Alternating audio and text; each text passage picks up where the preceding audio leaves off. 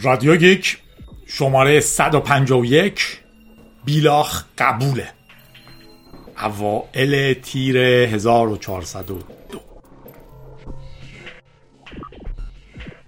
خب سلام به رادیو گیک، خوش اومدین. رادیویی که اخبار تکنولوژی رو با نگاه اجتماعی پیش میبره. بعض موقع سکیوریتی تره، بعض موقع ها ممنوع تره که فعلا گفتن ممنوعه، و بعض موقع ها هم لینوکسیه، بعض موقع اجتماعیه، بعض موقع مصاحبه داره مثل این بار. و بیایم بریم جلو ببینیم چی میشه.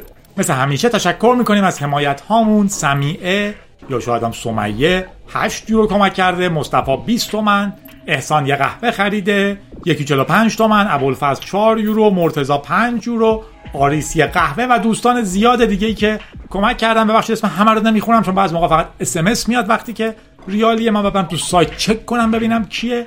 از این به بعد سعی میکنم تنبل نباشم و این کار رو بکنم. همچنین پتریون هامون که در واقع ساستینبل ترین کمک ممکن رو میکنن، نه فقط تو رادیو که توی همه چیز.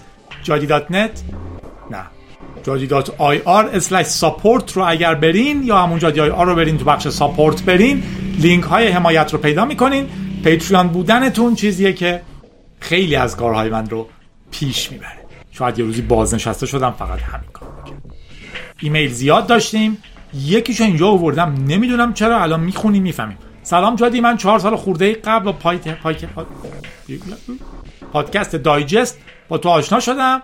چون کاری نداشتم، وقت آزاد خیلی داشتم، به شیوه بیانت علاقه‌مند شدم، بعد به موضوعات علاقه‌مند شدم، خوب شد. خیلی از دوره‌هات رو دیدم، یوتیوب و جاهای دیگه، برنامه‌ریزی رو ادامه دادم. برای این آوردم. پارسال تونستم کار به صورت پروژه‌ای پیدا کنم توی شرکت دیتا ساینسی و برای چند ماه کار حقوق خیلی خیلی خوبی داشتم. الانم شغل اصلیم برنامه‌نویسیه. تا همون شرکت استخدام دائم شدم با حقوق ماهیانه $1,500. دیپلم ندارم، دیپلم ناقصم. چند باری میخواستم دونیت کنم اما حس کردم دونیت کردن کم لطفیه.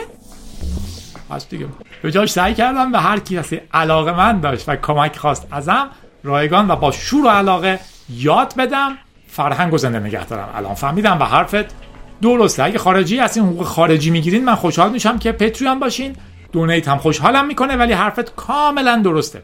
من شغلم مهندسیه و دوست دارم شغلم برنامه‌نویسی بمونه.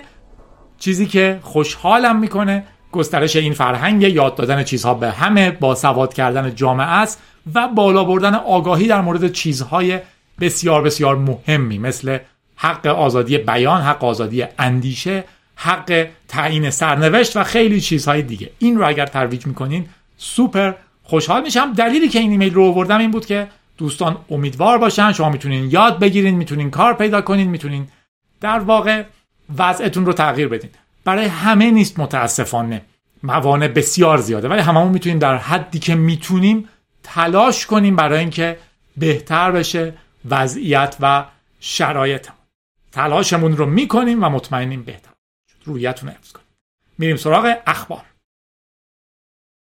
خبر اولمون که رادیو هم اسمش رو از همین گرفته، رأی یک قاضی توی ساسکاچوان کاناداست که گفته اموجی بیلاخ میتونه به عنوان امضا پذیرفته بشه.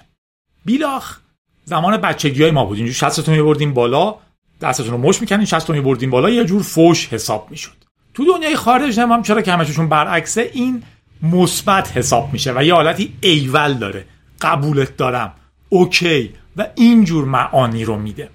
نتیجهش هم اینه که در دنیای امروزی بیشتر و بیشتر و بیشتر استفاده میشه. ایموجی میدونین این آیکون مانند عکس کوچولوهایی که یه معنی میدن، خندن، بعضیاشون حتی از چیزهایی که ما براشون کلمه داریم هم بیشترن. یه کتابی من دارم، اگر یک روزی این رو چاپ کردم واقعا باید اون روز رو جشن بگیریم. یه چند سال یه ترجمه شده ولی سنو کرش هنوز من باید حوصله کنم، یه اوکی بزنم و اینجور چیزا که چاپ بشه.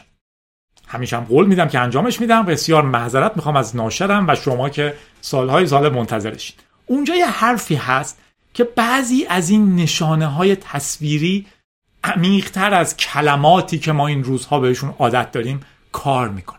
کتاب بسیار قدیمیه و این رو پیش بینی کرده بوده. میم الان بهش میگن. اونجا دقیقاً کلمه میم رو هم استفاده میکنه. میم ها یه تصاویری هن که عمیق‌تر از کلماتن. یه اموجی وجود داره که یکی داره میخنده و سر و ته فکر میکنم، یا مثلا اموجی که داره گریه میکنه ولی معلوم نیستش که یه حالت گریه خوشحالیه. اینا اموجی هن که ما براشون معنی نداریم، تو فارسی حداقل و تو انگلیسی خیلی سخت انتقالش میدیم. وقتی شما یکی چیزی میگه و یه صورتک خندونه برعکس میفرستین، طرف کاملا حتی اگر از یک فرهنگ دیگه باشه معمولا میفهمه شما دارین چی میگین. ولی اگه بخواین همون رو با کلمات تو زبان مادریتون بگین کار سخته. یه چیزی بین خجالت کشیدم، یه جوری باهات اوکی هم، باشه، ممنونم، مرسی، تشکر کردی ولی من کاری نکردم ولی میدونم که خیلی لطف کردم و این جور چیزها. یکی از این اموجیام تامز آپه که بیلاخ ماست، که قدیما به عنوان فوش بوده ولی الان در فرهنگ حتی ما هم این علامتی که دستتون رو مشت کنین، شستتون رو بیارین بالا، یه حالت اوکی، ایول، قبولت داریم حساب میشه. الان توی یه پرونده بامزه‌ای یه کشاورزی SMS زده به یه کالم آدم، یا حالا تکست مسیج زده، متن اصلی تکست مسیجه، و گفته که من دنبال این میگردم که 86 تن فلکس که من نمیدونم چیه بخرم با قیمت $17 کانادا که حالا میشه $12 آمریکایی بر اساس باشل، که اینم ما نمیدونیم چیه، برای اونم مهم نیست. و کل این قرارداد میشه حدود $60,000 آمریکا.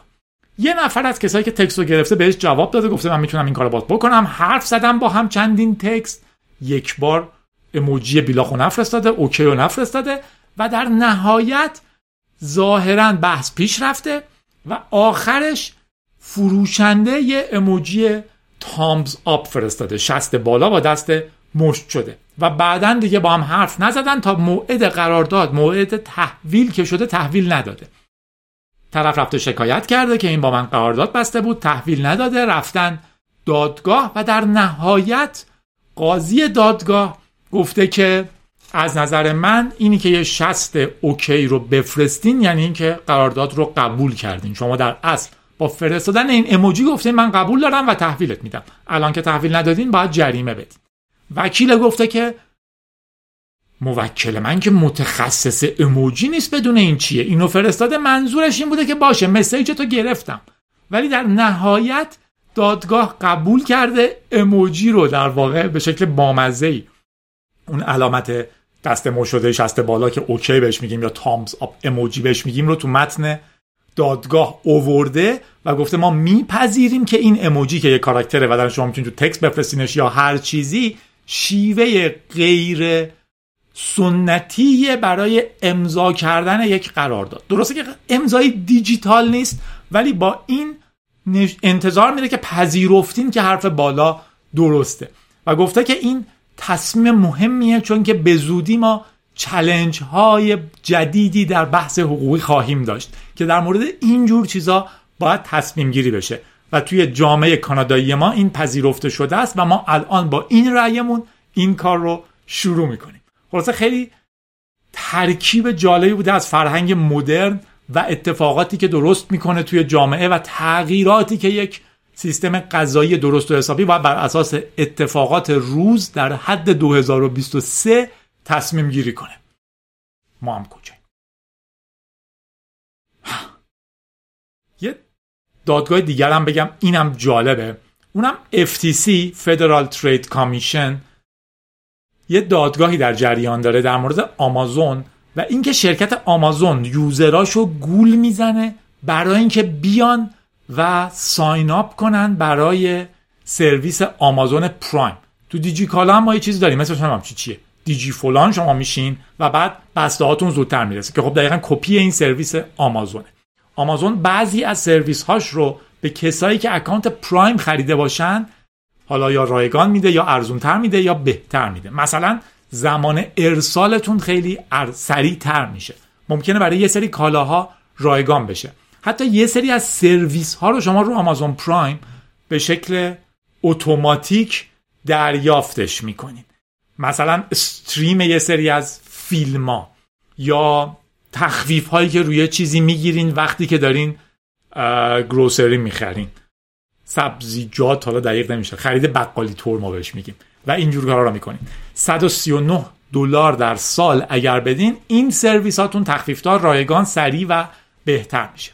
الان شکایت اصلی اینه که FTC داره تحقیق میکنه که آمازون خیلی راحت شما رو عضو این میکنه، مثلا هر چی که میخوایم بخریم یه دکمه درخشان خیلی دقیقی داره توضیح میده که روی این کلیک کن، روی این کلیک کن که $139 بدین اینو همین الان برات بفرستیم، روی این کلیک کن، روی این کلیک کن، کلا این و یه سری کتاب دیگر رو بتونی رایگان بخونی.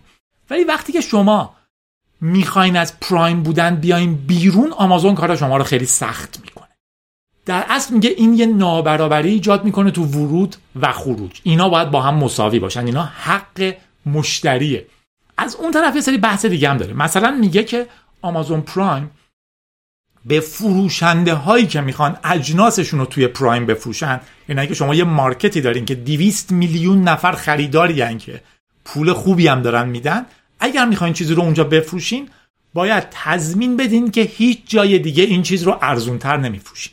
اشکال این چیه؟ این تو لحظه اول به نظر میاد که به نفع خریداران پرایم تموم میشه، چون که در اصل پرایمیا وقتی یه چیزی میخرن مطمئنن که هیچ جا قیمت ارزونتری از این وجود نداره. اما این یه نکته داره.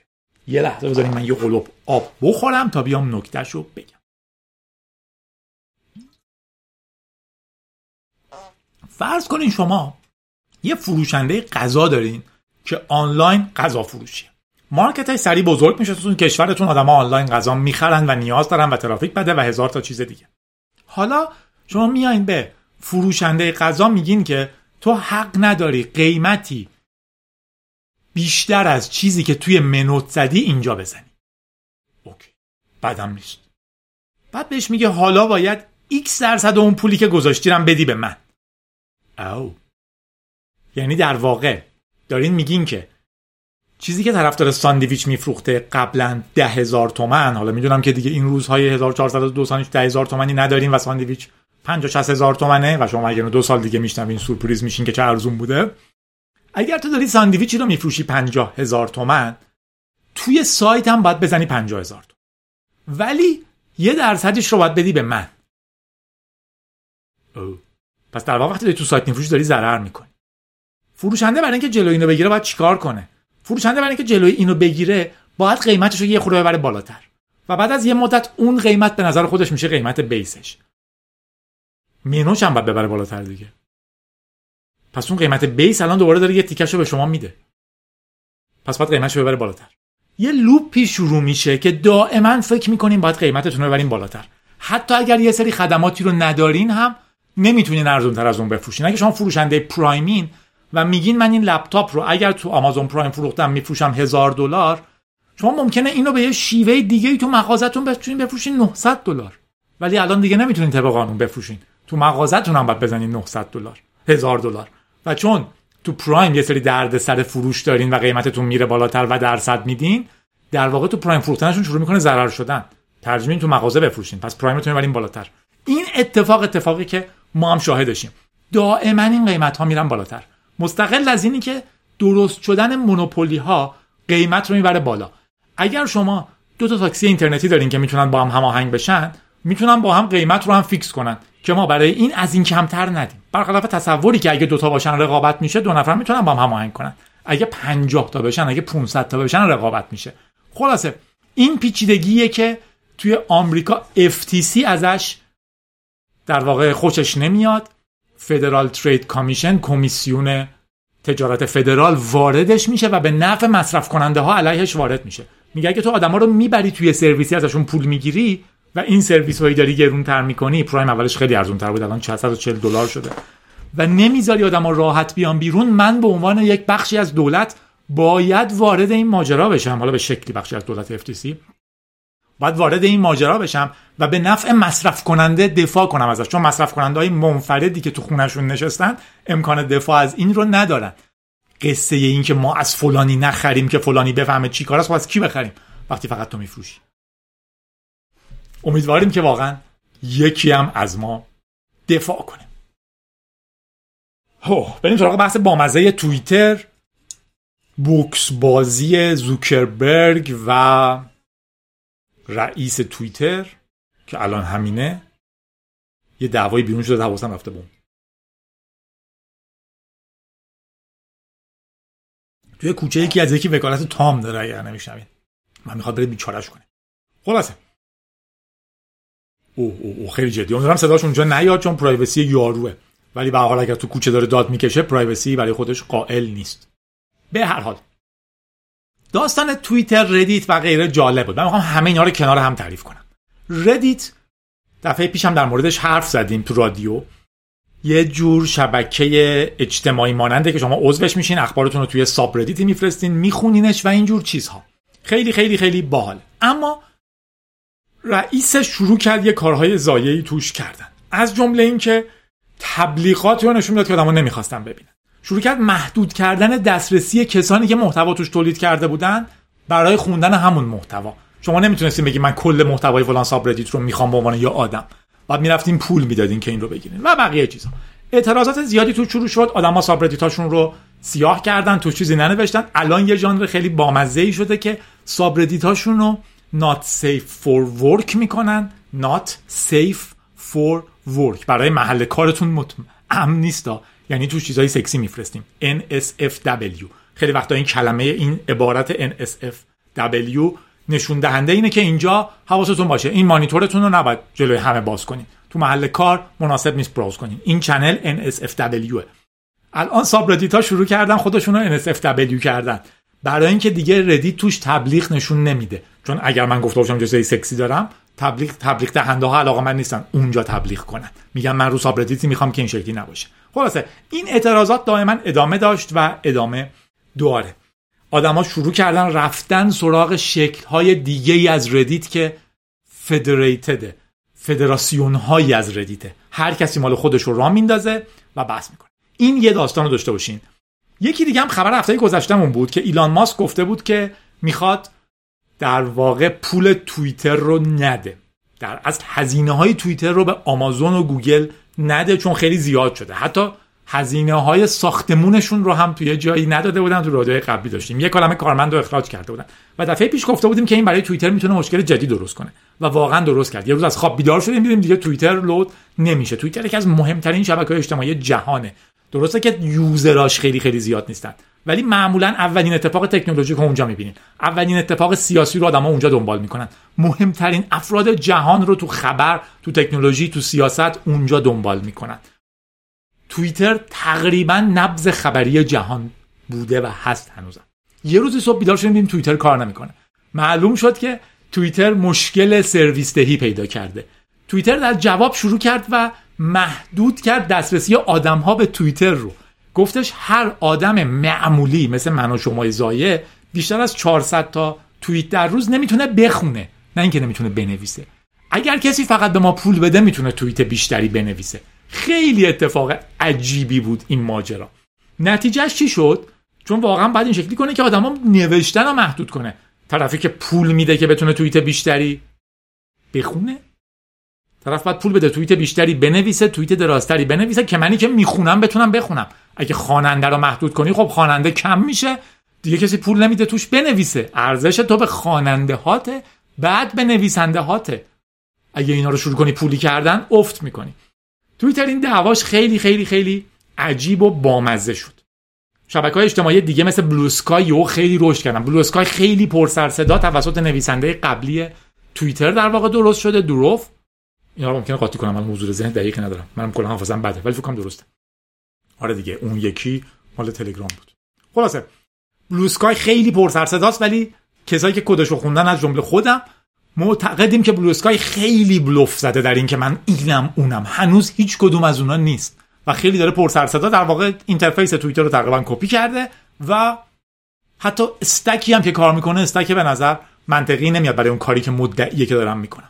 ولی به هر حال چون دعوتنامه‌ایه و آدم‌ها باید با دعوتنامه برن توش، همه سعی کردن دعوتنامه پیدا کنن. تو دیوار دیدین صد خوب گفتم، می‌خواستم بگم $100 ولی 1,000,000 تومان دعوتنامه میفروختن. حالا واقعا کسی میخره یا نه یه بحث دیگه است و بقیه چیزهای عجیب غریب. از اون ور یک کلمه شبکه اجتماعی دیگه هم یهو لانچ شد. مثلا تریدز قبل صحبتی هم ازش نبود که واقعا قراره کی لانچ بشه یا اصلا پروداکشن میاد یا نه، ولی اینستاگرام هم عملاً توییتر خودش رو انداخت. همه آدمای توییتر رو هم همه آدمای اینستاگرام رو هم اتوماتیک آورد تو. شما اتوماتیک لاگین که میکنین فالووراتون فالوور اینستاگرامتونن و خودتون هم فالو میکنین اینستاگرامیا رو، کسایی که تو اینستاگرام هستن. عملا انگار از یک شبکه اینستاگرام رو تبدیل کرده به توییتر، لازم نیست از صفر شروع کنه، برخلاف چیزهایی مثل ماستودون و اینا که خوبه در موردش حرف بزنیم. خلاصه خیلی بحث قاطی پاتی بود. این که حالا توییتر بعدش یه آپدیتی داد و گفتش من ریت لیمیتم رو حفظ میکنم ولی سعی میکنم حلش کنم، همه بالاخره یه مدتی مشکل دارن. گفته at times، بعضی موقع‌ها even for a brief moment، حتی برای یک دوران کوتاهی you must slow down to speed up، باید یه خورده کند بشین که بعداً بتونین سرعت بگیرید. خلاصه ماجرا خیلی بامزه بود. از اونورم که چند وقت پیش اصولاً ماسک و زاکربرگ قرار بود با هم برن تو قفس UFC، با هم فول کانتکت مبارزه مشت و لگد بکنن. یکیشون برای خودش مربی گرفته بود، بعد مامان ماسک گفتش که نه بهتره شرکت نکنی. ماسک گفت مادرم گفته نه باید شرکت کنم، نمیکنم.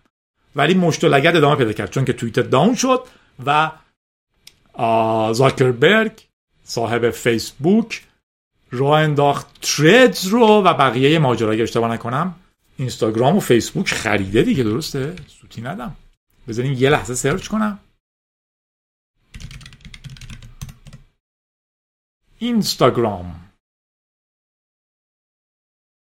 ای بابا این فیلترچی خبیث وی پی ان ما رو وصل کرده به یه چیز دیگه. الان ما رفتیم توی اون، زبونمون هلندی شده.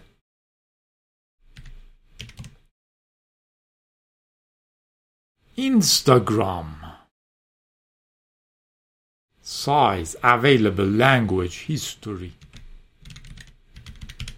آره 2012 1 بیلیون خریده، خیلی قدیمه. پس به هر حال به جای اینکه برن تو قفس تریز چون رفتن و کلی کار. اما این برای من و شما باید یه فرصت باشه، فرصت این نه که یه شبکه اجتماعی جدید اومده بریم تو سلبریتی بشیم.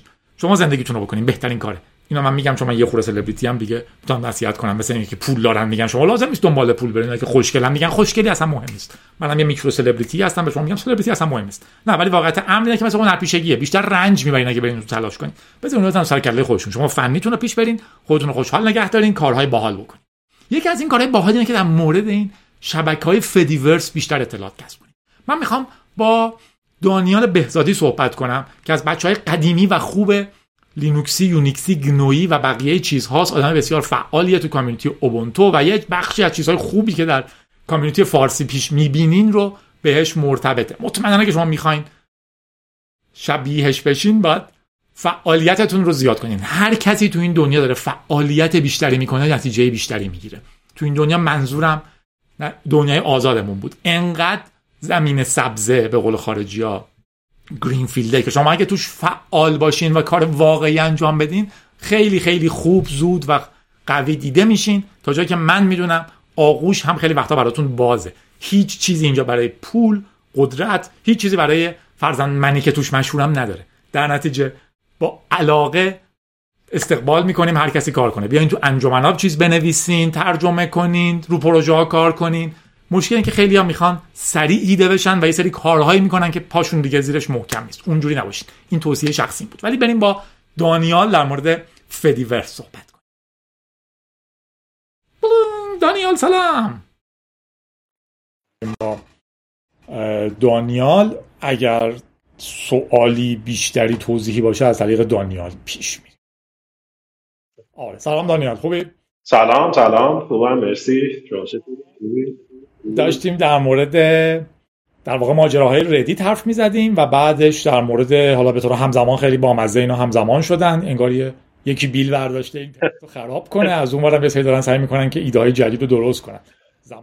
مزه‌ای که کمتر پیش میومد. آره خیلی جالب شد، یعنی همزمانیه. من حتی امروز یه سری صحبتایی میشنیدم که خب بعدی کیه که خراب قرار بشه، یه سری تعداد خیلی زیادی روی یوتیوب شرط بسته. آره منم با اینکه شما اینو تو یوتیوب میبینین و برای من بخشی از درآمده، ولی خوشحالم. هر حال یه ایده اصلینه دیگه، هر جوری تمرکز از بین بره خوبه. حالا در حالت دنیای خوب اینه که فرصت به بازی به همه داده میشه، تو دنیای بد انقدر اون یارو متمرکزه هی دیگه بیشتر تو دست خودش میگیره همه چی رو که مجبور از هم بپاشه که بقیه بتونن دیگه کنن و در نهایت هم این اتفاق میفته. حالا if you know what I mean. ولی ما در واقع ردیت رو گفتیم که چه جوری تقریبا با گندکاری‌های خودشون اصلا پوکید. حالا اینکه میمونه یا نه نمیگیم، از بین رفت، ولی حداقل یک تلنگر عظیمی به یکی از چیزهای عظیم خورد. بعدش توییتر که دوباره اونم به شکل بامزه‌ای با گندکاری‌های خودشون، یعنی ایلان ماسک که اومد در واقع این گند رو شروع کرد و هی گندتر زد تا یه جایی که اصلا بپکه. و حالا هم صحبت این بود که خب سیستم‌های آلترناتیو میان که گفتیم زنگ بزنیم با تو هم گپی بزنیم. مرسی. من یادمه که طرفدارای جدی ماستودون بودی برای همه ما. هر جا که همایش لینوکسی اینا باشه اخبار ماستودون هم دوباره رو میاد، یه پیکی میزنه و دوباره میره پایین. در واقع تفاوتش چه شکل دیگه ایه؟ مثلا بلو اسکای هم خیلی با سر صدا بود به طبق معمول، چون که دعوتنامه‌ای بود آدما خیلی هول و ولا می‌زدن که دعوتنامه بلو اسکای پیدا کنن و طبق اسکرین شات‌ها حالا واقعیه یا نه جای سواله که اصلا این قیمتا معامله میشه یا نه، ولی یارو چند میلیون مثلا دعوتنامه بلو اسکای میفروشه. ولی ماستودون چی داره که تو در موردش تبلیغ میکنی؟ بذار من یه خود برم قدیمی‌تر، یعنی این داستان مربوط به کلا شبکه‌های اجتماعی نامتمرکز، ماستودون تقریبا آخرین نمونه‌ای که داریم استفاده می‌کنیم، مدرن‌ترین نمونه‌شه. این داستان خیلی سر درازتری داره، از خیلی قدیم تقریبا 2007 2008 بود. یه آقایی به اسم ایوان پودمورو، اگه تلفظش رو درست بگم که ما ایرانی‌ها بهش میگفتیم لیوان، ایوان پودمورو یه ایده‌ای داده بود برای شبکه‌های اجتماعی نامتمرکز که اون زمان خیلی روش کار میکنه. یه نرم افزاری به اسم استاتوس نت رو میسازه و با استفاده از اون نرم افزار استاتوس نت میاد یه شبکه اجتماعی میاره بالا، در واقع از همون پروتکل استاتوس نت استفاده میکرده و اسم نرم افزارش بوده در واقع از پروتکل او استاتوس استفاده میکرده و اسم نرم افزارش بوده استاتوس نت، که حالا نمونه های مختلفی ازش بوده. مشهورترینش که اون زمان خود ایوان هم این رو در واقع پشتش بوده و در واقع کارهای اپریشنش رو انجام میداده، آیدنتیکا بوده. که احتمالاً کسایی که یه مقدار قدیمی ترن تو این حوزه اسم آیدنتیکا رو شنیدن، میدونم که خیلی هم بودن، خودت هم فکر میکنم که بودی اونجا توی آیدنتیکا. آره. و خب اونجا اولین برخورد من بود با شبکه‌های اجتماعی نامتمرکز و اصلا چی شد من با این آشنا شدم. من خودم هم توی همین همایش‌هایی که می اومدم با آیدنتیکا آشنا شدم، چون اکثر کسایی که بودن اونجا تو آیدنتیکا بودن. من اصلا حالا به طرز عجیبی اول آیدنتیکا رو شناختم، بعد از مثلا مدت‌های زیادی فهمیدم که یه چیزی مثل توییتر هم هست که مثل این داره کار میکنه. که خب من مدت‌ها رو همون آیدنتیکای بودم، چون خیلی کامیونیتی ایرانی خیلی خوبی اونجا داشت، اکثر افرادی که حوزه نرم افزار آزاد بودن که حوزه مورد علاقه منه توی اونجا بودن، با اونا در ارتباط بودیم، تا اینکه حالا یک سری اتفاقاتی افتاد که اون مؤسس آیدنتیکا و ایوان تصمیم گرفت که این رو به صورت خیلی جدی‌تری دنبال کنه و بره دنبال پیاده کردن یک سری ویژگی‌ها و فیچرهای داخل این داستان. سر همین اون پروتکل خودش به اسم اوستاتوس رو توسعه داد، تبدیلش کرد به یه چیزی به اسم اکتیویتی استریمز و اون سایت آیدنتیکا که در واقع روی استاتوس نت کار می‌کرد و برد روی نرم افزار جدیدتری به اسم پمپ آی او که دیگه به جای اوستاتوس بر پایه اکتیویتی استریم کار می‌کرد. و چون خیلی یکهویی این کار رو انجام داد، یک دفعه‌ای انجام داد و یه تغییر بزرگی بود، خب اون کامیونیتی که شکل گرفته بود حول این داستان تقریبا اصلا پاشید، چون نرم افزاری که آورده بود خیلی نابالغ بود، خیلی از چیزاش کار نمی‌کرد. و من مثلا اونجا بود که تازه بعد از اینکه این اتفاقات افتاد و از اونجا جمع شدن، تازه مثلا رفتم به توییتر و توی اون توییتر بودیم تا مدت‌ها، به خاطر اینکه تقریبا چیز جدی نبود، یعنی یک رقیب جدی براش وجود نداشت و همه روی توییتر بودن. و اینم اضافه کنم خب توییتر اون زمان با توییتر الان خیلی متفاوت بود. اون زمان توییتر خیلی روی اینکه API های باز بده، روی اینکه دست افرادو باز بذاره برای کسایی که میخوان با توییتر کار بکنن، بازتر میذاشت دستشونو، خیلی کلاینت های مختلفی بود و میتونستیم باهاش واسه کارهای مختلفی انجام بدیم. این توییتری که الان داریم حتی قبل از اینکه این داستان‌های ایلان ماسک و اینها واسش پیش بیاد، خودش تقریبا داشت یک سرپایینی و سراشیبی رو میرفت و خیلی از افرادی که در گذشته از توییتر استفاده میکردن برای کارهاشون، چه افرادی که افراد گیکی بودن که میخواستن یه سری کارهای باحال بکنن، چه افرادی بودن که حالا توی حوزه‌های خاصی توی آکادمی بودن، توی صنعت بودن و از اون دیتاها استفاده میکردن، اونها هم یواش یواش دیگه خیلی ناامید شده بودن نسبت بهش و قشنگ شرایط مهیا بود برای اینکه یک جای جدیدی، یک ایده بهتری بیاد و جایگزین بشه.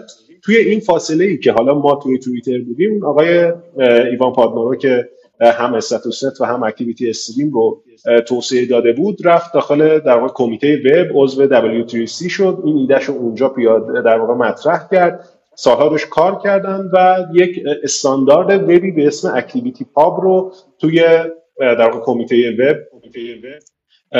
تصویبش کردن که استاندارد وب اجتماعیه و به صورت نامتمرکز کار می‌کنه. حالا نمیدونم که قبلش چقدر برای شنونده ها توضیح دادی. ایده کلی اینه که یک سری رله هایی هستن که این رله ها در واقع هر کدوم بهشون میگیم یه نمونه ای، این نمونه ها با هم دیگه در ارتباطن و کاربرای هر نمونه ای با در واقع سرور اصلی خودشون در ارتباطن. خود این نمونه ها با هم دیگه میتونن در اساس یه پروتکلی صحبت کنن. در واقع دو تا پروتکل داریم، یه شیوه نامه ارتباط اون سرور اصلی خودشون که میگی نمونه‌ای که من استفاده میکنم برای استفاده دیگه. آره دقیقاً دو تا شیوه نامه است. یکی APIه که من با نمونه خودم صحبت میکنم، با کار در واقع بهش میگن توی ادبیات ماستودون کارساز خانگی خودم، با کارساز خانگی خودم صحبت میکنم. یه پروتکل دیگه هست که حالا این نمونه های مختلف میتونن با هم دیگه در ارتباط باشن و وقتی که من میام و یک نفری رو که روی یه نمونه دیگه هست دنبال میکنم، چه اتفاقی میفته؟ اون آدم هر بار که یه پست جدیدی میذاره، مطلب جدیدی میذاره، یه در واقع چیز به من میاد، یه درخواستی میاد به نمونه من که فلان آدم که روی این نمونه بوده و میخواست این آدم رو دنبال کنه، اینو بفرست توی اینباکسش و میاد توی اینباکس من اونجا میبینم که چه اتفاقی افتاده و حالا من میتونم چیکار کنم اونو، اگر که در واقع بپسندم یا بخوام در واقع دوباره تقویتش کنم. این ارتباطات از طریق کارساز من در واقع انجام میشه و خوبیش اینه که من همیشه با کارساز خودم در ارتباطم، با جای دیگه‌ای مستقیما در ارتباط نیستم. من به کارساز خودم میگم، در واقع به نمونه خودم میگم و نمونه من از طرف من میره کارها رو انجام میده. واسه همین خیلی از مشکلاتی که پیش میاد توی این شبکه‌های مخصوصا توزیع شده که شما باید با خیلی جاهای مختلفی در ارتباط باشی و این ارتباطات ممکنه قطع بشن رو بر اساس حالا اینکه اینترنت ما خوب نیست، مشکلی داریم و نمیتونیم، ممکنه که فیل بشه، این ارتباط شکست بخوره هر جایی. از این جهت ما این رو در واقع توی پروتکل اکتیویتی پاب نمیبینیم به خاطر اینکه ارتباط افراد روی نمونه‌های مختلف از طریق خود نمونه‌ها انجام میشه، نه مستقیم میشه. خیلی عالی بود، توضیح مفصله و خوبی بود و من میخوام یه جنبندی سریع بکنم. در واقع اتفاقی که میفته واسه طرفی که من میفهمم اینه که ما یه چیزی مثل توییتر داریم. من میرم تو توییتر ثبت نام میکنم، تو رو فالو میکنم، تو اگه چیزی نوشتی من میبینم، اگرم من نوشتم تو اگه منو فالو کنی میبینی یا اگه فیف کنی یا هر چیز. اگه این توییتر از بین بره تموم شد، رفت همه چیز مطلقاً. ایده اینه که یه پروتکلی درست کنن. حالا در طول تاریخی که اومده الان اکتیویتی پاب رو داریم. من دارم یه جنبندی سریع میکنم برداشت خلاصم رو. ما یه اکتیویتی پابی داریم که من میتونم چندین سرور را بندازم که هر کدوم یه کار مشابهی انجام میدن. مثلا هر کدومشون یه شکلی از توییترن که حالا مثلا نمونهش ماستودونه، هر کدومشون یه ردیتن که حالا نمونهش مثلا لمیه یا هر برنامه دیگه. من میتونم به این نودم وصل بشم و اینجا متن خودمو بنویسم، مثلا اگه توییتره توتمو این تو بنویسم مثلا، یا هر اسمی که داره. تو هم اینجا مال خودت رو مینویسی، ولی اگر من بخوام میتونم مال تو رو فالو کنم، توی مال خودم مال تو رو هم ببینم. اگر ریتوییت کنم فالوورام میبینن که فرضاً دانیال توی پرسیدون رو داریم فکر کنم ها. آره. مثلا توییت من توی مثلا ماستودون سوشیالم، تو توی پرسیدونی.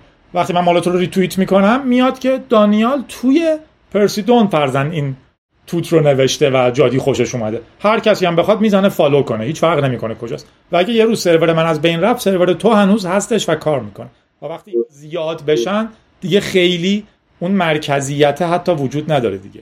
آره تکنیکالی این به نظر آدمای کمی عجیب میاد، نمونه های جذابی ولی فکر کنم ازش بوده اگر بخوای باز کنی. لحظه اول به نظر میاد مگه میشه این همه چیز مختلف هر کدوم کار کنن، من چجوری به این وصل بشم و اینجور چیزا. در واقع تو ذهن ما همش اینه که باید یک سایت بزرگ باشه. ببین آره خیلی مثلا من دیدم با افراد که صحبت میکنم مثلا این قضیه یه مقدار چیز ابهام دارن.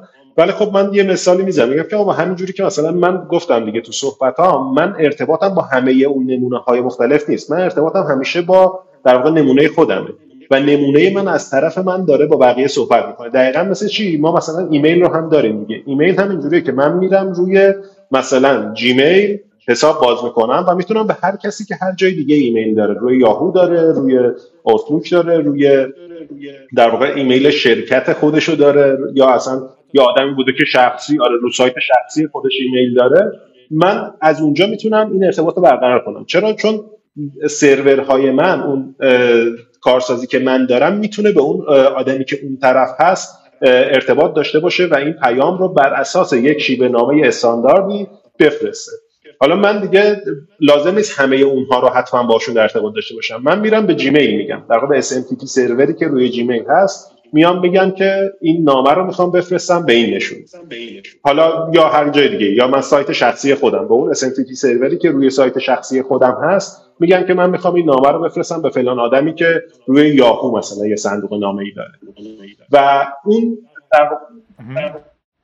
آره اون واسه من این کار رو انجام میده. اون در واقع SMTP سروری که اونجا هست این ارتباط رو از طرف من برقرار میکنه با اون سرور دیگه که یک جای دیگه است. آره دقیقاً در واقع روزهای اول اینترنت اتفاقاً این چیزی که الان به نظر خیلی مدرن و انقلابی و اینا میرسه، چیزیه که روزهای اول اینترنت بود اینترنت این باشه. یعنی اگر ما حتی تکنولوژیایی مثل خیلی قدیمی‌تر مثل چه میدونم نیوز هم اگر داشتیم، نیوز خوندنمون اینجوری بود، هر کسی نیوز سرورش رو داشت، ولی من میتونستم تو نیوز سرور خودم نیوز سرور تو را هم یه تاپیکش رو بخونم. نتیجه همین اتفاقی دقیقاً تو ایمیل میفته، هر کسی اون پروتکل رو رعایت کنه میتونه با هر کس دیگه حرف بزنه و عملاً ما مرکز ایمیل جهان نداریم. در مقابل ایمیل یه چیزی مثل اینه که من یه جایی درست کنم که همه باید وصل بشن به اون، پیغام بذارم برای یکی دیگه که تو همونجا هست فقط، ولی من الان دارم اینو میارم بیرون و به همه قدرت برابر میدم. در واقع حتی این اصطلاح توزیع شده هم اصطلاح خوبیه دیگه، دیستریبیوتد یا در مقابل بدون مرکز. آره ما دو تا چیز داریم در واقع، یه دونه رو بگیم نامتمرکزه، یه دونه رو بگیم توزیع شده است. هر دو تای اینها در مقابل اون یه چیز مرکزگرا قرار میگیره دیگه. ولی حالا توضیح فنیش اگه بخوام دقیقاً بگم، معمولاً میگن که ما به هر چیزی که در واقع یک مرکز نداشته باشه، جاهای مختلفی افراد بتونن نمونه‌های بیارن بالا، میگیم توزیع شده. یعنی مثلا الان ماستودون یا لمی یا پیکسل فد از نوع ببخشید میگن نامتمرکز، اینها از نوع نامتمرکزن. چرا؟ چون من میتونم یه دونه نمونه بیارم بالا، خودم بیام روش، 10 نفر دیگه هم مثلا از دوستان بیان روش و با همدیگه ارتباط برقرار کنیم. یه مدل دیگه هست که در واقع میگن سیستم‌های توزیع شده، دیستریبیوتد. این توزیع شدگیه به این شکل معمولا تعریفش میکنن که هر یک اکتوری خودش در واقع یک به اصطلاح مثل نمونه است، یه سروری. یعنی من همزمان هم یه کلاینتم هم یه سرورم و از طرف خودم مستقیما با افراد دیگه‌ای که اونها هم خودشون یه کلاینت و یه سرورن ارتباط برقرار می‌کنن. ولی میگم این چیزی که ما الان داریم توی حالا پروتکل اکتیویتی پاب که نمونه‌هاش ماستودون هست، پیکسل فد هست، لمی هست، پیرتیوب هست و چیزهای مختلفی مثل این، در واقع توزیع شده نیستن، نامتمرکزن صرفا. ما مثلا میبینیم، فکر میکنم مثلا mastodon.social یه نمونه ایه که یک عالمه آدم، فکر میکنم مثلا چند هزار نفر آدم میشن و بالاخره اینها هم همشون دارن چیکار میکنن، یه جای اون 1000 نفره دارن متمرکز میشن دیگه. ولی یه عالمه از این در واقع جاهای متمرکز کوچیک هست که اینها به هم دیگه وصل در واقع این آره به اصطلاح میگن که این حالت نامتمرکز یه حالت فدرالیه، در مقابل اون توزیع شده که کلا یه حالت پیر تو پیره بین هم. دو تا اصطلاح خوب استفاده کردی که این دو تا چیزی گفتی که من یادم افتاد حتما نمازشون حرف بزنیم. یکی فدیورسه که تقریبا بازش کردی ولی خودت یه کمی بازترش کنی که حالا اصطلاحش جا بیفته. پیرتوب هم به نظرم توضیح جالبه، یعنی چون اسمش اومد و من 3 ساله که میخوام ببرم رو پیرتوب، احتمالاً از این شماره باید این کار رو بکنیم. ببین فدیورس خب یه اسم کلیه، مخفف فدرال یونیورسه، یعنی یه جهان فدرالیه که توش کلا ارتباطات به همین صورتی که گفتم فدرالی و نامتمرکز ارتباطات برقرار میشه. یک سری اصول و قواعد پایه‌ای داریم که همه قبولش دارن که حالا توی این چیز خاص ما هست شیوه نامه اکتیویتی پاب، و بر اساس اون حالا افراد میان کانتنت های مختلفی تولید میکنن، نرم افزارهای مختلفی تولید میکنن که هر کدوم ممکنه اصلا اهداف خودشون رو داشته باشن. مثلا ماستودون یه چیزی برای شبکه اجتماعی متن محور، و پیکسل فدو داریم که یه شبکه اجتماعی مثلا عکس محور مثل اینستاگرام، یا همه پیرتیوبی که بهش اشاره کردیم نرم افزاری برای به اشتراک گذاشتن فیلم‌ها و ویدیوهایی که افراد تولید می‌کنن. مثلا جشن دیلیانی که داشتیم هم پخش زنده‌اش و هم بعداً فیلم‌های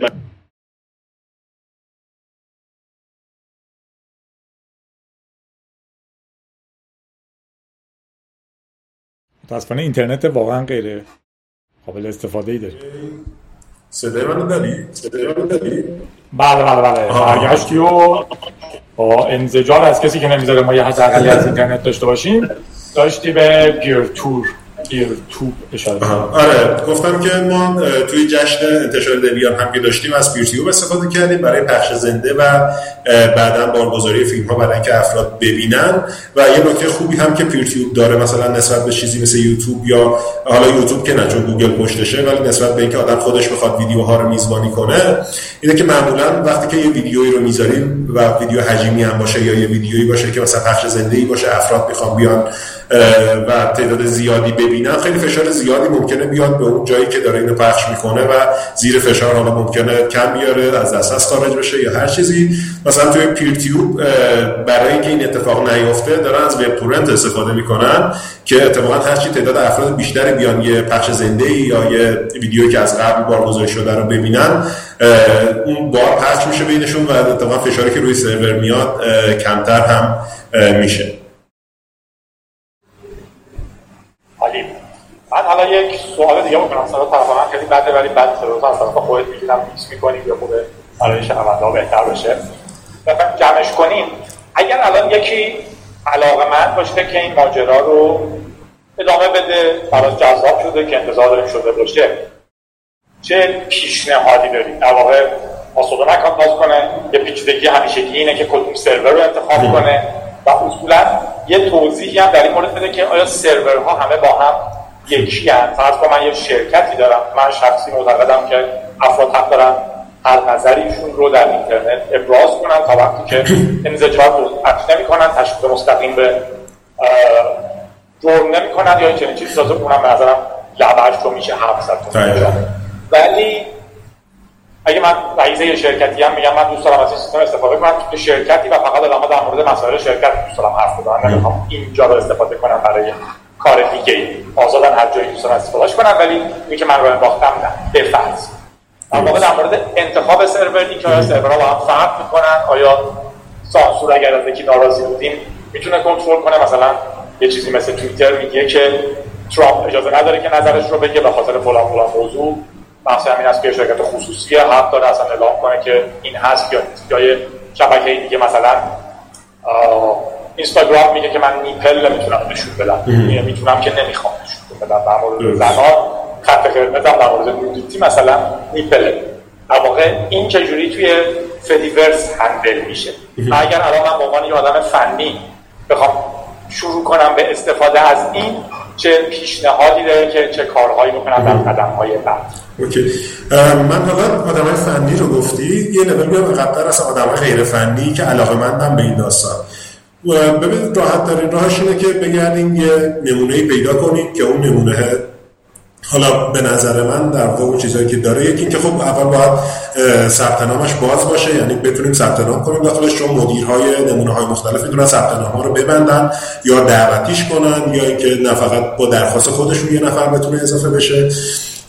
توصیه اولا اینه که یه نمونه پیدا کنید که ثبت نامش باز باشه و بیاید داخل این سیستم، چون واقعا در لول اول هیچ فرقی نمیکنه که روی کدوم نمونه بیاید بالا. روی هر کدوم از نمونه ها که یه حسابی بسازید به همه محتوایی که در کل فدیورس هست اساسی دارید. اینم که میگم فدیورس دوباره تاکید کنه که منظورم فقط ماستودون نیست. شما وقتی که یه نمونه روی یک مثلا سرور ماستودونی میسازید که بازه، میتونید به همه محتواهایی که توی پیکسل فد هست، توی پیرتیوب هست، توی لمی هست و توی هر جای دیگه هست دسترسی داشته باشید، چون کلا این فدیورس مجموعه تمام این نرم افزارهای مختلفه که حالا دارن بر پایه شیوه نامه خاصی کار میکنن.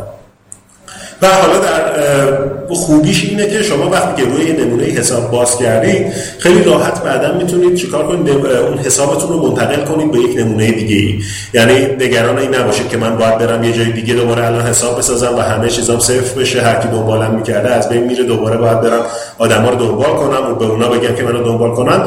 خوبیش اینه که خود در واقع ماستودون حداقل این امکان رو دیده، خیلی راحت میتونید برید حساب قبلیتون رو وصل کنید به حساب جدیدتون و خیلی از چیزها مثل اون افرادی که دنبالشون می‌کردید، اون افرادی که شما رو دنبال می‌کردن میان توی حساب جدیدتون. یعنی از این جهت امتحان کردنش خیلی ضرر خاصی نداره، روی هر چیزی شروع کنید خوبه. ولی به نظر من خیلی خوبه که اون سروری که انتخاب می‌کنید یه سری ویژگی‌ها داشته باشه.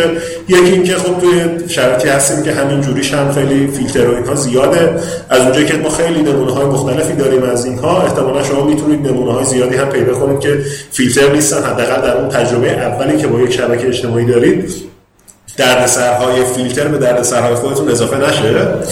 و از اون طرف هم دقت کنید که هر کدوم از این نمونه ها میتونن قوانین خودشون رو داشته باشه. یعنی یه نفر اومده نمونه رو آورده بالا و گفته که قوانین من اینه و من چیکار میکنم، برای این قوانین رو توی نمونه خودم اعمال میکنم. نمونه های مختلف میتونن قوانین مختلفی داشته باشن که لزوما با هم دیگه همپوشانی نداشته باشه.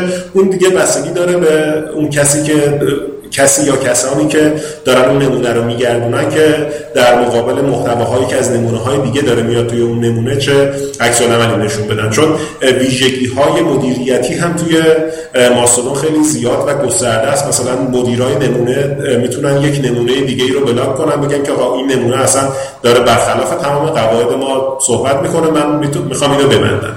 یا یک آدم میتونه بگه که من اصلا از فلان نمونه خوشم نمیاد، آدمایی که اون رو هستن دارن در حوزه ایکس کار میکنن که من نمیخوام چیزی ازش ببینم. کاربرها هم میتونن برای خودشون یک نمونه ای رو ببندن. ولی میگم شما دقت کنید که اون نمونه‌ای که روش هستید یک با کار خودتون و اون چیزهایی که خودتون قراره اونجا به اشتراک بذارید چه همپوشانی‌ها و مخالفت‌هایی داره. سعی کنید اونی رو پیدا کنید که بیشتر از همه با خودتون همخوانی داشته باشه، با اون ایدئال‌های خودتون.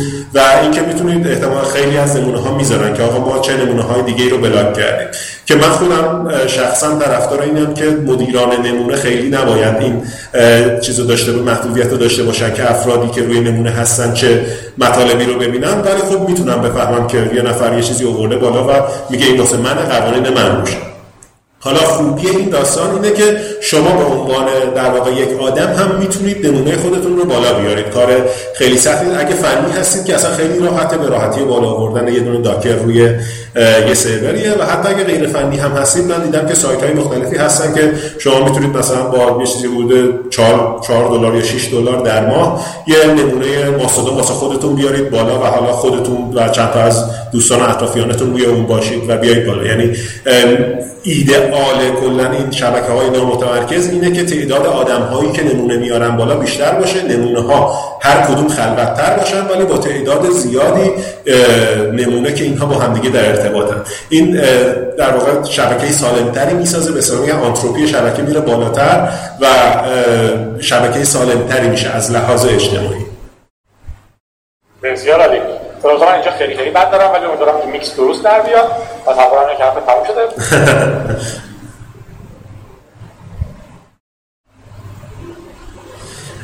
من صداتو ندارم و دوباره قطع شد، ولی الان دوباره قطع. آره مرسی. خود بعد معرفی کنی یا حالا توضیحی بدی یا آدم کجا میتونن پیدات کنن، کدوم اینستش، آیا اصلا مهمه کدوم اینستش بکنن بیستش و آدرست رو بدی. آره من اینم راجع آره صحبت آدرس که شد، این نکته رو بگم که شما در واقع حالا برخلاف اون چیزی که توی توییتر دارید که بگید من فلانی هستم توی توییتر، چون توییتر یه جای متمرکزه، اون شیوه آدرس دادن توی حالا ماستودون یا هر چیز دیگه‌ای که بر اساس اکتیویتی پاب هست کلا توی فدیورس به این صورته که میگید من فلانی روی فلان در واقع نمونه هستم، دقیقاً همون مدلی که توی ایمیل داریم که میگیم من مثلا دانیال @ مثلا gmail.com یا دانیال @ ubuntu.com. توی کلا فدیورس هم دوباره باز به همین صورته، یعنی شما میگید که من دانیال بهزادی روی persadon.com، باید مثل همون ایمیل بزنید دانیال بهزادی @ persadon.com تا در صفحه منو ببینید و از وقتی که دنبال میکنید اون صفحه رو نوشته های جدید براتون خواهد بود. خیلی هم ممنون، مرسی. ما بریم ناحیه برنامه. مرسی، ممنونم، خداحافظ.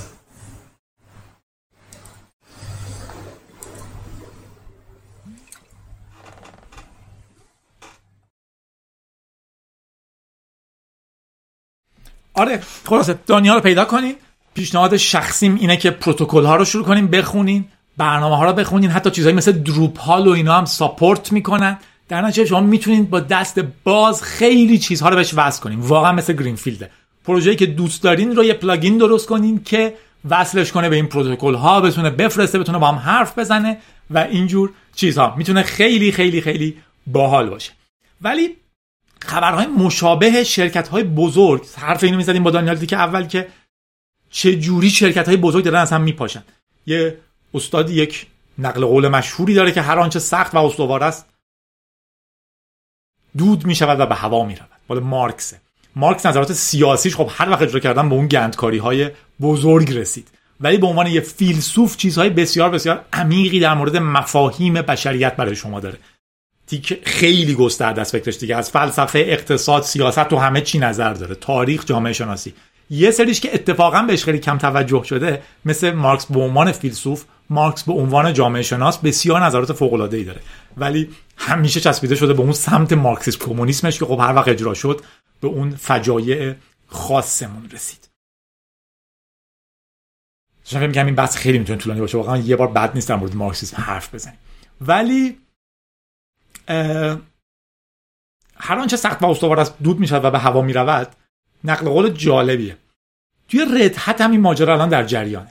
رد هت CentOS رو خرید، CentOS رو تقریبا خراب کرد و تبدیلش کرد به یه CentOS استریم که رد هت خب یه لینوکس خیلی قرص و محکم قدیمی بود که یه شرکت بزرگیه و ما خیلی هم خوشحالیم که هست و همه چیزها، اما بعضی کارهاش داره خیلی علیه جامعه آزاد کار میکنه.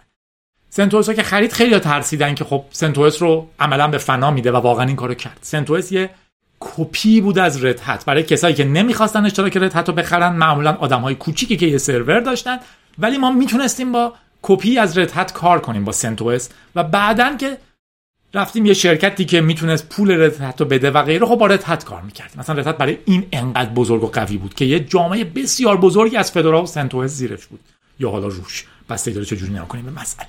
اما CentOS رو خرید، تقریبا به فنا بردش. پروژه‌های جانبی مثل راکی لینوکس از توش در اومد که دوباره همون کارو میکرد، سورس رد هت رو میگرفت، کمپایل میکرد، چیزای خیلی انحصاری رد هت مثل لوگوی رد هت و اسم رد هت رو ازش حذف میکرد، راکی لینوکس رو میداد. الان رد هت توی پستی یکی از حالا آدمای مهمش نوشته که میخوان استراتژیشون رو عوض کنن و میخوان CentOS رو تبدیل کنن به CentOS استریم. هر کسی هر تغییری میخواد، به جای اینکه رد هت رو سورسش رو بخونه و تغییر بده و اصلاح کنه و باگ فیکس کنه، تو CentOS این کارو بکنه و حالا CentOS که آپدیت میشه ما تو رد هت رفلکتش میکنیم. عملا این حرف خیلی بدی نیست. اونجایی بد میشه که میگن ما دیگه پس سورس رد هت رو بهتون نمیدیم.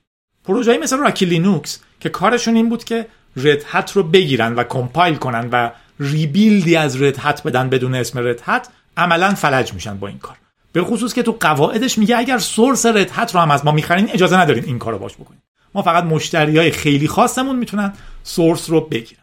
عملا رد هت اومده CentOS رو خریده، فلج کرده، با این کار ریبیلد هایی از خودش که باعث میشه شما رد هت غیر پولی داشته باشین رو هم فلج کرد.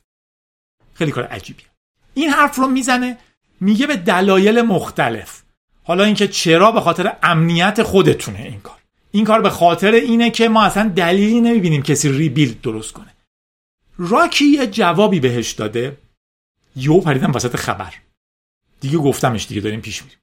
راکی بهش جوابی داده و گفته ما خیلی از این ناراحتیم و این اصطلاحی که ما do not find value in Red Hat Enterprise Linux rebuild جواب درستی نیست. Red Hat در واقع گفته که کسایی که ریبیلد میکنن Red Hat رو و یه لینوکسی شبیه Red Hat میدن ما هیچ ارزشی تو اینا نمیبینیم. اتفاقا ارزش بزرگ تو اینه، چون باعث میشه آدمهایی که پول خریدشو ندارن بتونن استفاده کنن، وقتی که قرار بود پول بدن از شما سرویس بخرن. خود Red Hat ذاتاً کار بدی نمیکنه، شما لینوکس رو بفروشین هیچ اشکالی نداره تا وقتی سورسش رو هم میدید. این رو راکی هم الان گفته و گفته که ترم آف سرویس Red Hat، حتی وقتی ما سورس رو بخریم میگه شما اجازه ندارین اینو ریبیلد کنید، ولی این خلاف اخلاق ماست و خلاف جی پی ال. اینا سورس های جی پی ال و ما حق داریم وقتی سورسش رو داریم از روش بسازیم. پس ما این کارو خواهیم کرد، ببینیم کی چی میگه، ببینیم چی در میاد. برای ما هم این یه خورده خبر قاطی خوندم ولی فدای سرتون، بعد اول بیشتر بادش میکرد. خبر بعدیمون در مورد دوباره فدرال ترید کامیشن که صحبتش بود، در مورد بحث دفاع از کاربران در مقابل آمازون.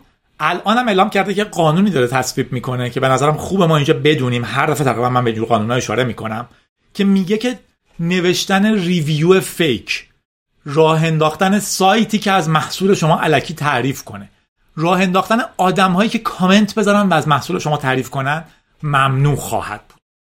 تو این قانون حالا پیچیدگی‌هاش زیاده، کلیتش من می‌خواستم همین رو بگم و شما اگر توی سایتتون ریویوهای منفی رو حذف کنین، همه اینا میشه ممنوع. اجازه ندارین پول بدین کسی به شما ریویو مثبت یا حتی منفی بده برای رقیبتون. اگه شما خودتون از کمپانی هستین اجازه ندارین کامنت مثبت برای خودتون بذارین. اجازه ندارین یه ریویو رو وردارین پست کنین چون مثبته برای خودتون و یه کالمه چیز دیگه. تمام این دنیا داره سعی میکنه که این مدل از اینفلوئنسرها که من یه پولی به یکی بدم بگم شما اینو بگو خوبه بدون اینکه بگی که پول گرفتی که اینو بگی خوبه، اینو حذف کنه و از اون طرف ریویوهای فیک رو حذف کنه. ما الان اینم خیلی مشکل داریم، ریویوهای منفیمون با شکایت به راحتی دارن حذف میشن. اینم چیزیه که ما تو کشورمون لازم داریم. یه خبری بود که میگفت 500 میلیارد تومان هم چقدر مالیات گرفتن از اینفلوئنسرها، یعنی این حجم از پول داره میره برای آدم‌ها که بدون اینکه به شما بگن فلان چیز خوبه فلان چیز بده، این کارو بکن اون کارو نکن. تازه این شیوه رسمی بخش تجاریشه. تصور کنین چند میلیون بیلیون داره میره سراغ اینی که از فلانی تعریف کنن تو اینترنت، از فلانی بد بگن. در نتیجه عقل خودتون رو استفاده کنین در این جور چیزها. آدمای صادق ترش خوبن. حالا وارد نمیشم چون رادیو طولانی شده. الیکستیرم رد میکنم چون رادیو طولانی شده. گوگل پیکسل رو ولی خبرش رو میگم. ما تو این رادیو در مورد اینکه فلان محصول اومده، فلان تکنولوژی خوبه، این اونجوریه، این چند تا سی پیو داره، قراره حرف نزنیم. اما گوگل پیکسل 8 یه چیز خوبی داره که تو این رادیو در موردش حرف میزنیم. اونم کانورجنس. کانورجنس یعنی نزدیک شدن چیزها به هم، یه سری منحنی به هم نزدیک بشن. دیوایس های ما به هم نزدیک بشن. الان ما لپتاپ داریم، دسکتاپ داریم، موبایل داریم، تبلت داریم. این خیلی جذاب نیست. دنیای خوب آینده دنیاییه که من یه چیزی مثل گوشیم تو جیبم باشه اینقدر مسخره نه، چون در آینده به ما کلی خواهند خندید که میگن این 2023 یه چیزی بود که یارو حقوق یه ماهش، حالا تو ایران که حقوق یه سالش رو میداد میذاشت تو جیبش، هر روز بعد میذاشتش به جای شارژ بشه، از دستش میافتاد میشکست. خیلی این موضوع احمقانه است. کانورجنس اینه که من یه چیزی شبیه گوشی داشته باشم تو جیبم باشه، هر جا میذارم شارژ بشه، یه بار شارژش میکنم تا مدت‌ها شارژ داشته باشه. رفتم سر کار، حالا در خیلی خیلی خیلی بیسیکش یه کابل بزنمش به مانیتور، یا از اون بهتر بزنمش توی داک، یه سیستمی رو میزم باشه که گوشی رو بذارم توی اون، کیبورد و ماوس روی گوشیم روی میزم بهش وصل بشه، مانیتور رو میزم هم بهش وصل بشه، تبدیل بشه به یه جور دسکتاپ، بشه لپتاپم. اگر خواستم یه فیلمی پخش کنم بگم این گوشی پخش کنه رو تلویزیون، پخش کنه رو تلویزیون. ما الان یه تیکه هایی از این رو داریم. مثلا از خیلی خیلی خیلی قدیم اوبونتو داشت سعی می‌کرد این کارو بکنه. گوشیایی بده، در واقع کانونیکال سعی می‌کرد بده. گوشیایی بده که وقتی شما با کابل میزنینش به مانیتور تبدیل بشه به یه اوبونتو، رو مانیتورتون اوبونتو باشه و کیبورد و ماوستون باش کار کنه. وقتی میزنینش، وقتی ازش میکشین تبدیل بشه به یه گوشی معمولی. بعدها سامسونگ خیلی سعی کرد این کارو بکنه. هنوزم که هنوز سامسونگ دکس داره DEX که بسیار جالب کار میکنه. من واقعا نمیدونم چرا کم دیده شده. اگه من جای رئیس سامسونگ بودم واقعا میرفتم خفت میکردم دپارتمان تبلیغاتمو که چرا اینو هیچکی ندیده. شما یه مجموعه از گوشی‌های فلگشیپ شاید هم به این خاطر هیچکی ندیده. گوشی‌های خیلی های اند سامسونگ رو اگه با USB بزنین به مانیتور، حالا یا بهشون چیزی بزنین که من رو میزم دارم الان نشون نمیدم، مبدلی که به USB-C میخوره و میتونیم بهش HDMI بزنیم، با اون بزنیم به مانیتور و به USBش ماوس و کیبورد بس کنین، یا حالا با هر روش بلوتوسی دیگه یا هر چی دوست دارین، اصلا صفحه عوض میشه. در واقع مانیتور گوشیتون دیگه نشون نمیده، تولبار پایین داره، برنامه‌ها میشن پنجره، شما میتونین جابجاشون کنین، عین یه کامپیوتر تر میتونین باشون کار کنین. ولی این پروژه موفق نبوده چون که هیچ کسی استفاده نمیکنه. به نظر من افراد بسیار کمی میدوننش و تو گوشیای کمی هست. الان دوباره پیکسل 8 هم ظاهراً عکس‌هایی که ازش اومده داره نشون میده که این قابلیت رو احتمالاً خواهد داشت. شما گوشیتون رو میذارین توی داک و بعداً مانیتوری که به اون داک وصله و کیبورد و ماوسی که به اون وصله یه تجربه لپتاپ مانند به شما میدن. در واقع سیستم عامل دسکتاپ مانند به شما میدن. تولبار دارین، برنامه‌هاتون به پنجره تبدیل میشن. این رو واقعاً امیدوارم که ببینیم به زودی. الان خیلی مسخره است که من تبلت و لپتاپ و موبایل باید همراه خودم ببرم. انتظار اینه که من یه دیوایسی همراهم داشته باشم، بذارمش رو میز، مانیتورم تبدیل بشه به در واقع یه سیستم عامل دسکتاپ مانند، ورش داشتم کار کنه. حتی حالا در آرزوامون صفحه‌ش کمی بازتر بشه، بزرگتر بشه، به تبلت تبدیل بشه یا هر چیز دیگه. الان ظاهرا لیک شده های پیکسل 8 داره این نمونه های کانورجنس رو به ما میده. از اون ور اپل با تکنیک هایی که میتونه تصویر این رو بندازه روی مانیتور دیگه هم داره خیلی به این سمت میره. امیدوارم که در آخر رادیو آرزومون به زودی به جامعه عمل بپوشه. تبریک های این شماره خیلی زیاد بود. من سعی کردم خودم فشرده‌شون کنم. از این به بعد همه تبریک هایی که بفرستین رو متاسفانه نمیتونم بگم، یا فقط باید اسما رو بگم یا چنین چیزی. تبریک کم بفرستین اگه واقعا فکر میکنین مهم و ایمرجنسیه بفرستین. شریف تولد مریم 20 تیر رو تبریک میگه. وهاب به زهرا، روحام که حنا رو خیلی دوست داره 25 تیر رو تبریک میگه و عارف تولد رهان 9 تیر رو، پرهامم تولد رنا 17 تیر. حجتم تولد خودش 10 تیر رو. کنار محلاه، امیدواریم با هم خوب و خندون باشن. اینجوری عارف شد. پوریا خاصه در مورد توزیع ایرانی بگیم. این چرا اومده اینجا؟ این تو ایمیلا می بود. خود صف رو گفته، پارچ، امپراتور، فکر کنم پردیتور هم هستش که اینجا اسمش خالیه. من با پارچ این چند روز یه خورده بازی کردم، با مزه است، اسمش خیلی باحال پارچ. اگه به عنوان پارچ نگاه کنینش و در نهایت امیدوارم بتونیم بیشتر در موردشون حرف بزنیم. درست کردن توزیع چیزی که به شما یاد میده یه کلمه چیز در مورد لینوکس، فانه و غیره. به من گاهی ایمیل میزنن که جایی چه توزیع خودتون نمیدی. توزیع خوب هستش، کار جدید نمیخوایم چرخ از اول اختراع کنیم. اگه ایده‌ای دارین که متفاوته کار کنین یا برای یک کلمه چیز یاد گرفتن. بهونو هم جانی که به کلاب وارد شده رو خوش آمد میگه، امیدوارم برنامه‌ریزی خوبی بشه. علیرضا تولد خودش 7 تیر رو، نیما هم که 6 تیر به دنیا اومده. به همشون تبریک میگیم. تولد عاطفه ولی این وسط بسیار مهمه.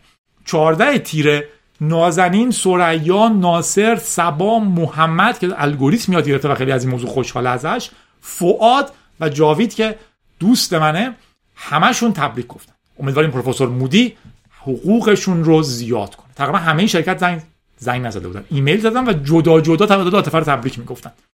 امین ال پیک گرفته، تبریک میگه. مثلا ایمیلش رو بخونم، اینو آوردم. این هفته من مدرک ال پیکمو گرفتم، تشکر کنم بابت ساعات عالی و رایگان و کلی چیز دیگه. اولین مشارکتی که من توی پروژه‌های اوپن سورس خودت بود، اونا سریع رد می‌کنم، شاید کنم یه دلیل دیگه‌ای داشته.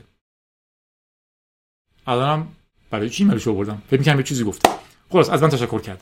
راستی من 19 تیر تولدمه، 21 ساله میشم. شما هم ال پیکتون رو میتونین بگیرین و نگیرینم مهم نیستش. خیلی جاها مدرک اصولا به شما، اگه در یک حالت مساوی باشین، کسی که مدرک داره خب وضعش بهتره. ولی مثلا من ال پیک نداشتم تا سال‌های سال.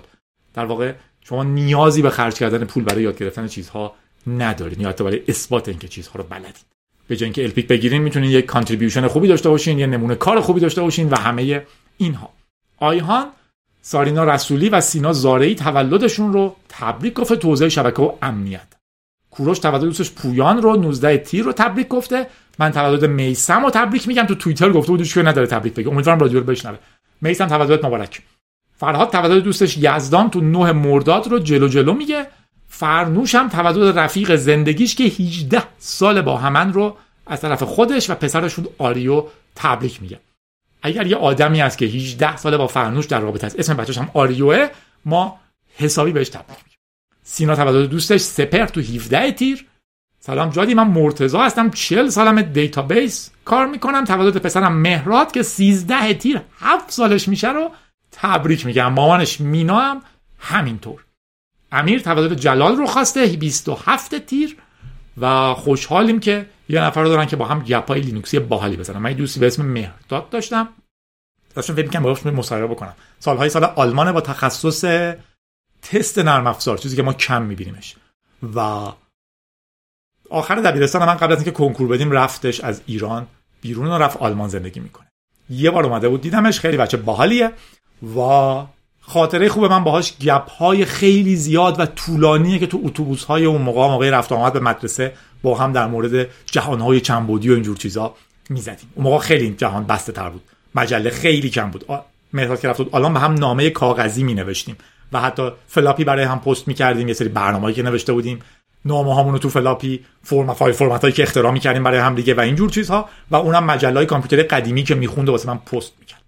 مرسی مهرداد، دوست خوبی بودی و هستی.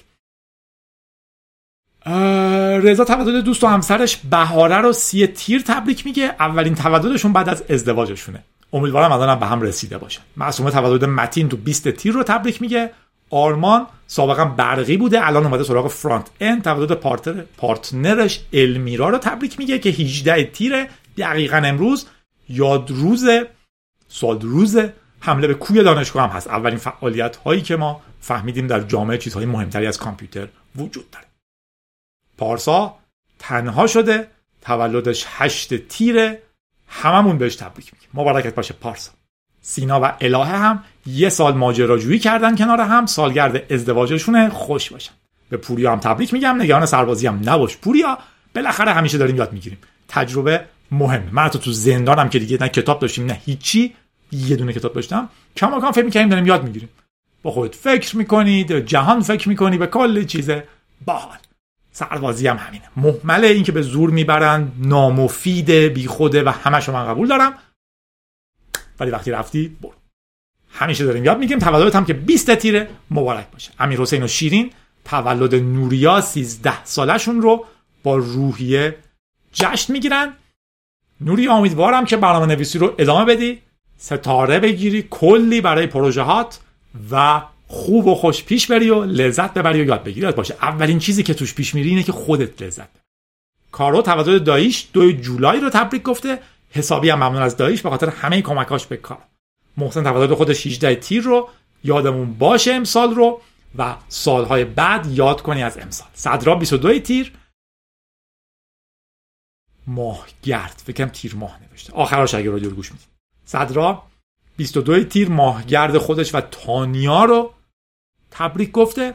پشت هم باشین، تولد مهرداد، بعد سالها تونستم طعم عشق واقعی رو بچشم، کاملترین پارتنرم رو پیدا کنم. چند تا پارتنر داره، این کاملترینشه احتمالاً، شاید هم نه، به هر حال خطری هم نداره، کاملترین شاید هم نسبت به قبلی‌ها. از یوویشید انگار برای من ساختنش، او خیلی بهم روحیه میده، خیلی دوستم داره، منم مقابلش به اون خوبی میکنم، آفرین، و ساپورتش میکنم. الان راضیم از این وضع زندگی. اسمش سوگله، مهرداد سوگله. خوش و خندون باشین، جادی بودم، بخندین، روحیتون حفظ کنین و یادتون باشه بعدیا خیلی زیادن، کلی خبر بد داشتیم، اعدام داشتیم و یک عالمه چیز دیگه که نباید، ولی من و شما روحیه‌مون حفظ می‌کنیم، پیش میریم، چون که اگر مقابلش اینه که روحیه‌مون حفظ نکنیم و پیش نریم اشتباه. رادیو گیک.